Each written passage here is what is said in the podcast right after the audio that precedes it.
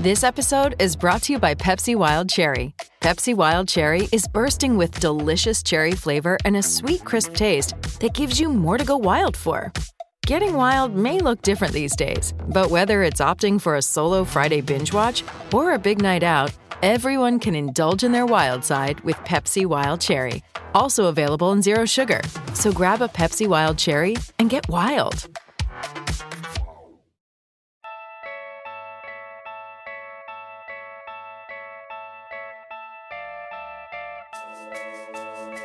Why did Tyronn Lue get fired? Are they trying to tank in Cleveland? What isn't working with the Cavs? The only question left is say it with me, you win.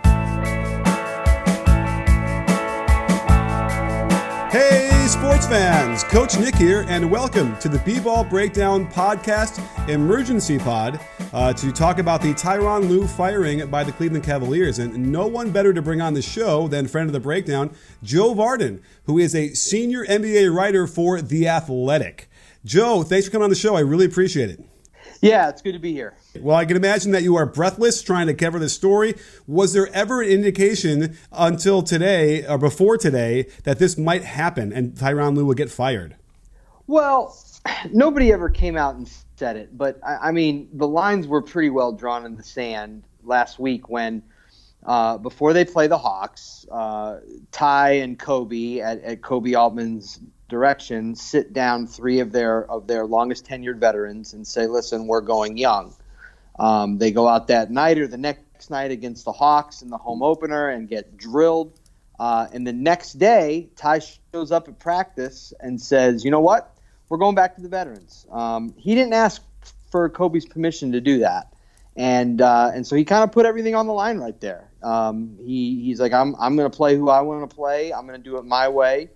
Um, it didn't work. They went 0 3 during that stretch, uh, and so there you have it. I mean, if you're going to lose and the coach isn't going to be on the same page as the general manager, that's just uh, that's a recipe for disaster.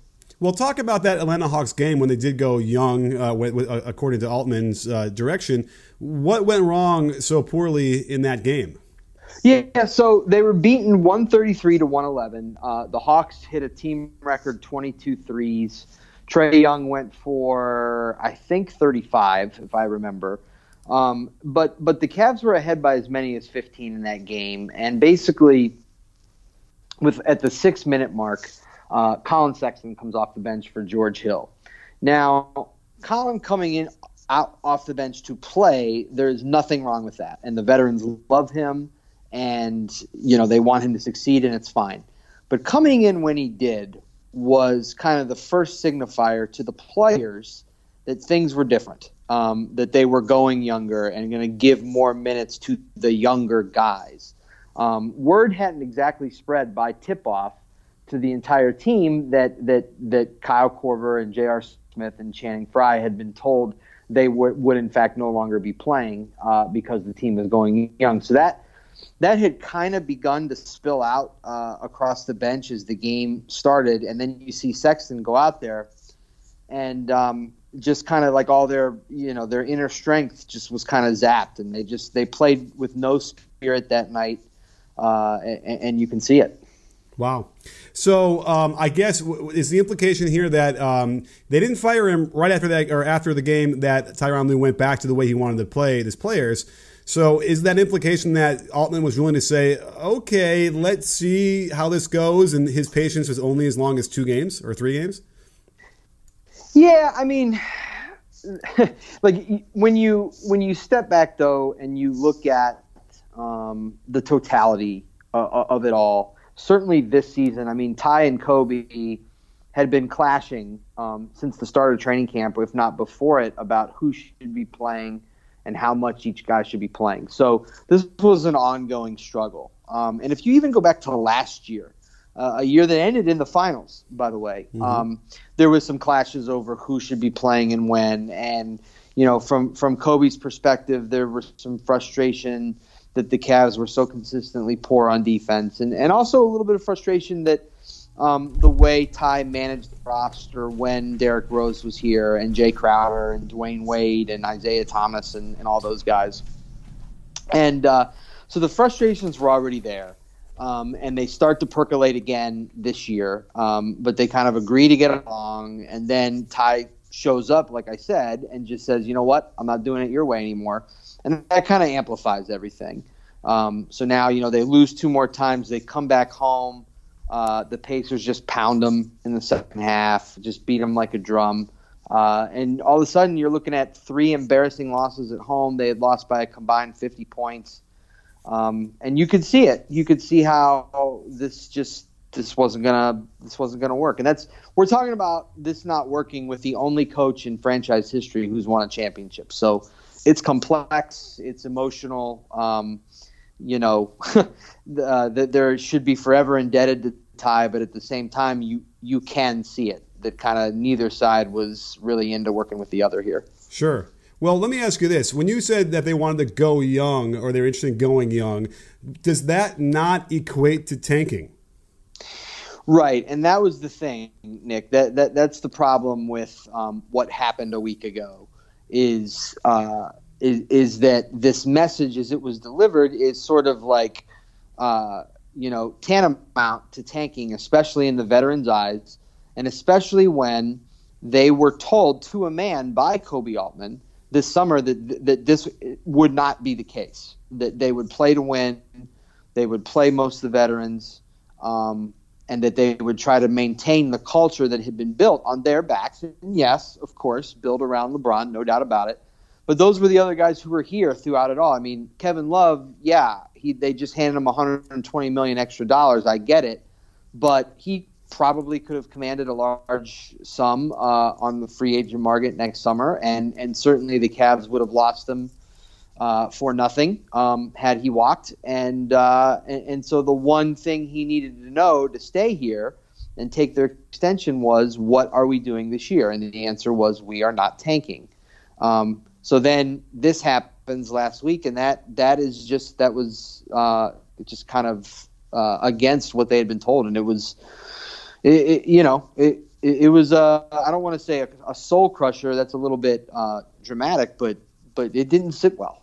I mean, is there any way to defend the action of wanting to go young and sit Korver and those guys and still be really competitive? No, I don't think so. Um, I, I don't think that I don't think that uh, that they could compete um, playing almost exclusively the young players that they have. I mean, you just watch Collin Sexton; he's just not ready. Um, he's not ready for that, uh, and he's in, he's doing some good things uh, in in some of these games. He was really pretty good uh, in Detroit the other night, so that's great. But I mean, he's better when he's protected. And um, to make matters worse, Nick, by the way, um, the last two games of Tyronn Lue's tenure Kevin Love didn't play. Yeah.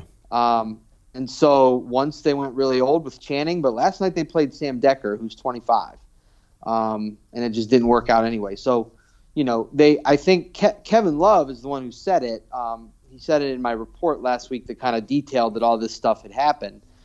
He said that the way you develop these young guys is to play the veterans, um, so that way there's not pressure on them. They learn by watching us and and so I, I, I, tend to agree with that. But the flip side is the the veterans had to play better too. Um, and J.R. struggled uh, in his three three games um, since Ty made that move, and Korver didn't give him much last night. He was really good in Detroit, but it just it didn't happen between those guys and, and Kevin not playing. And and you you do it if you look at these six games. Um, they really haven't been close. I mean, they haven't been within a possession uh, in the second half of any game.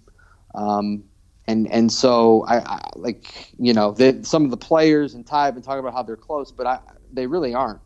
Um, and so if they come out on whenever it is Tuesday, I think, and and play um, the Hawks and and beat them, I mean that would be a dramatic change from what we've seen so far this year. Another dramatic change you could see in your own life is an easy way to invest in the stock market and cryptocurrencies which is why I want to tell you about Robinhood, an investing app that lets you buy and sell stocks, ETFs, options, and cryptos, all commission free. I've been using their app and it's really intuitive and easy to understand with tons of good information to help you make decisions on what to invest in. In just four taps, you can make a trade without a charge, unlike other brokerages that could charge you $10 per trade, so you can keep all of your profits. If you're not that familiar with the market, and trust me, I'm a novice, you can easily get started with Robinhood. And best of all, wait for it Robinhood is giving away a free stock like Apple, Ford, or Sprint to help you build your portfolio. Sign up at breakdown.robinhood.com so you can start now. That's breakdown.robinhood.com. Does the timing, people seem to be really upset about, about the timing because either they could have just got rid of them before the season started or uh, you know, give him a chance. So, is this timing? You know, what what is your reaction to it, and how, why it comes six games into the season versus later or before? Well, I, I think um, that they didn't. They, they certainly did not want to fire uh, a guy after he had just come off of three consecutive finals. Um, and, and it, right. it would have it would have looked so bad. I mean, because like yes, they were bad defensively during the regular season. You and I had actually did a whole podcast about it. Mm-hmm. Um, but the fact remains they overcame that and they made it to the finals again. Um, and so, you know, now you're talking about firing a guy who came out and said that he was sick for two weeks from anxiety from the job. And at a time when we're being so much more open and understanding about mental health issues, that would have looked terrible. Mm-hmm. Um, they owed Ty a ton of money. And you know th- they were they were talking about the idea of maintaining the culture that was here. So you don't fire the coach who established that culture. Um, so I get it, but again, I, I'm not sitting here today surprised because he Ty showed up to work one day last week and said, "I'm not doing what you want me to do anymore." I, I, I he was he's kind of asking for it. Yeah. Do you feel like the the battle with uh, anxiety, which you know doesn't necessarily ever go away, but that that probably had no bearing on anything that happened this year, or is that safe to say, or do we know? No, I, I think it did a little. Um, he was I don't know how many how many people caught this, um, but all of a sudden, like early in in the preseason, it was actually during the opener, uh, around the opener in Boston. All of a sudden, Ty just couldn't walk. Um, he like he he was he was struggling to stand uh, during the game and a couple games and was really having a hard time walking. Um, and it, it wasn't like he had done anything to hurt himself. Um, and and I think the actual diagnosis was the flare up of a bone spur or something like that. But again, it, it wasn't like he had been working out or running. And I just think again uh, that it was um, that, that anxiety played a role. Like he was starting again, you know, taking over this team like the first day without LeBron. Um, you know, not sure how all this is going to work out, and uh, and and so yeah, just I mean, I'm not a doctor. I can't prove any of that, and um, you know, it, it's up to them to say what was wrong with him or not. I just know um, that all of a sudden, out of the blue, his body was failing him again, and it was just like what we saw last year. Interesting, interesting. Well, um, that, that does bring us to uh, you know the the cloud that hangs over Cleveland, which would be LeBron leaving, and I'm wondering if what that has to do with this, if anything. Um, yeah, I mean, I, you know, I, I really think it, um, it, it, You trace this back further um, you trace it back to when David Griffin was not renewed. Um, Griff was the one who hired Ty, and they were so close, and they won a championship together, and then they went back to the finals together. And there was really, you know, it's Dan's team; he can do what he wants. Um, but but it, it's hard to make a sound um, argument that that Griff should not have been renewed and should not have been given a raise and should not have been given whatever it was power wise that he wanted um, because all he had done in his time here was win, and uh, and and yet that didn't happen. And I think that had a profound effect on Ty. And then in that same summer, they traded Kyrie Irving, and I mean, look, we can go on for hours about the pros and cons of that and all that went into it. But at the end of the day, what you did was is you took a five-time All-Star point guard who hits the game-winning shot in Game Seven of the Finals took him off your team and and ostensibly replaced him with uh, a player in Isaiah Thomas whose hip has failed him to the point where he may never play. It's certainly at the level that he used to be at. Um, and, and, and if he makes any kind of impact at all, that, that could be great. And that's that's who you replaced him with. Um, and so that's really where this started to get out of hand. Um, and then now you see you see LeBron leaves and Ty was kind of left to, to try to put this all together, and he just didn't he didn't do it. Uh, I mean, the defense looks the same as it always has. Um, the offense has not evolved anywhere close, and you could say, well, they don't have playmakers, and maybe that's true, but you know, the system, like we were looking for a system, um, maybe different now since you don't have that one super ridiculous all star that you can kind of play through, and we just haven't seen it. You know, and I guess the other um, thing that might be might have been interesting or better for Tyronn Lue, I would have thought was perhaps the absence of LeBron would kind of let him do that coaching thing that he wants to do because you know and maybe maybe you didn't speak as freely as you could when LeBron was there I don't even know but it just it just it kind of felt like it was never always clear who was the coach when LeBron was there is that safe to say no I don't agree with that especially um, when uh, it was Ty and LeBron working together I mean uh, they that first year that they end up winning it all. I mean, Ty was pretty strict with LeBron, pretty stern with him. Um, also, you know, told Kevin and Kyrie in no uncertain terms that they had to put their personal brands aside and defer to LeBron. So, so Ty really did some heavy lifting. Okay. And then they and then they won. You know what I mean? Like, so there was no more trust. Like there was no more trust to be earned. Like there was no more you know, like like sort of LeBron and Ty had gotten to the place where they mm-hmm. needed to be, and then just as as, as pieces left this this team and this organization, um, Ty just stuck with LeBron, and so you know LeBron kind of took the responsibility upon himself. But I ne- no, I didn't I didn't get that feeling about LeBron being the coach instead of Ty, like you had when David Blatt was here. Okay. Uh, okay. Well. Okay. Well, that's another conversation we can have later uh, about that. But nonetheless, um, well, I, I, think we covered all the bases here. Uh, there, are there any other pieces to this to this uh, story uh, as we move forward?